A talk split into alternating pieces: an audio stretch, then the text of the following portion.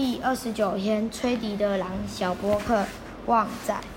小羊独自从山坡上走下来，准备回家。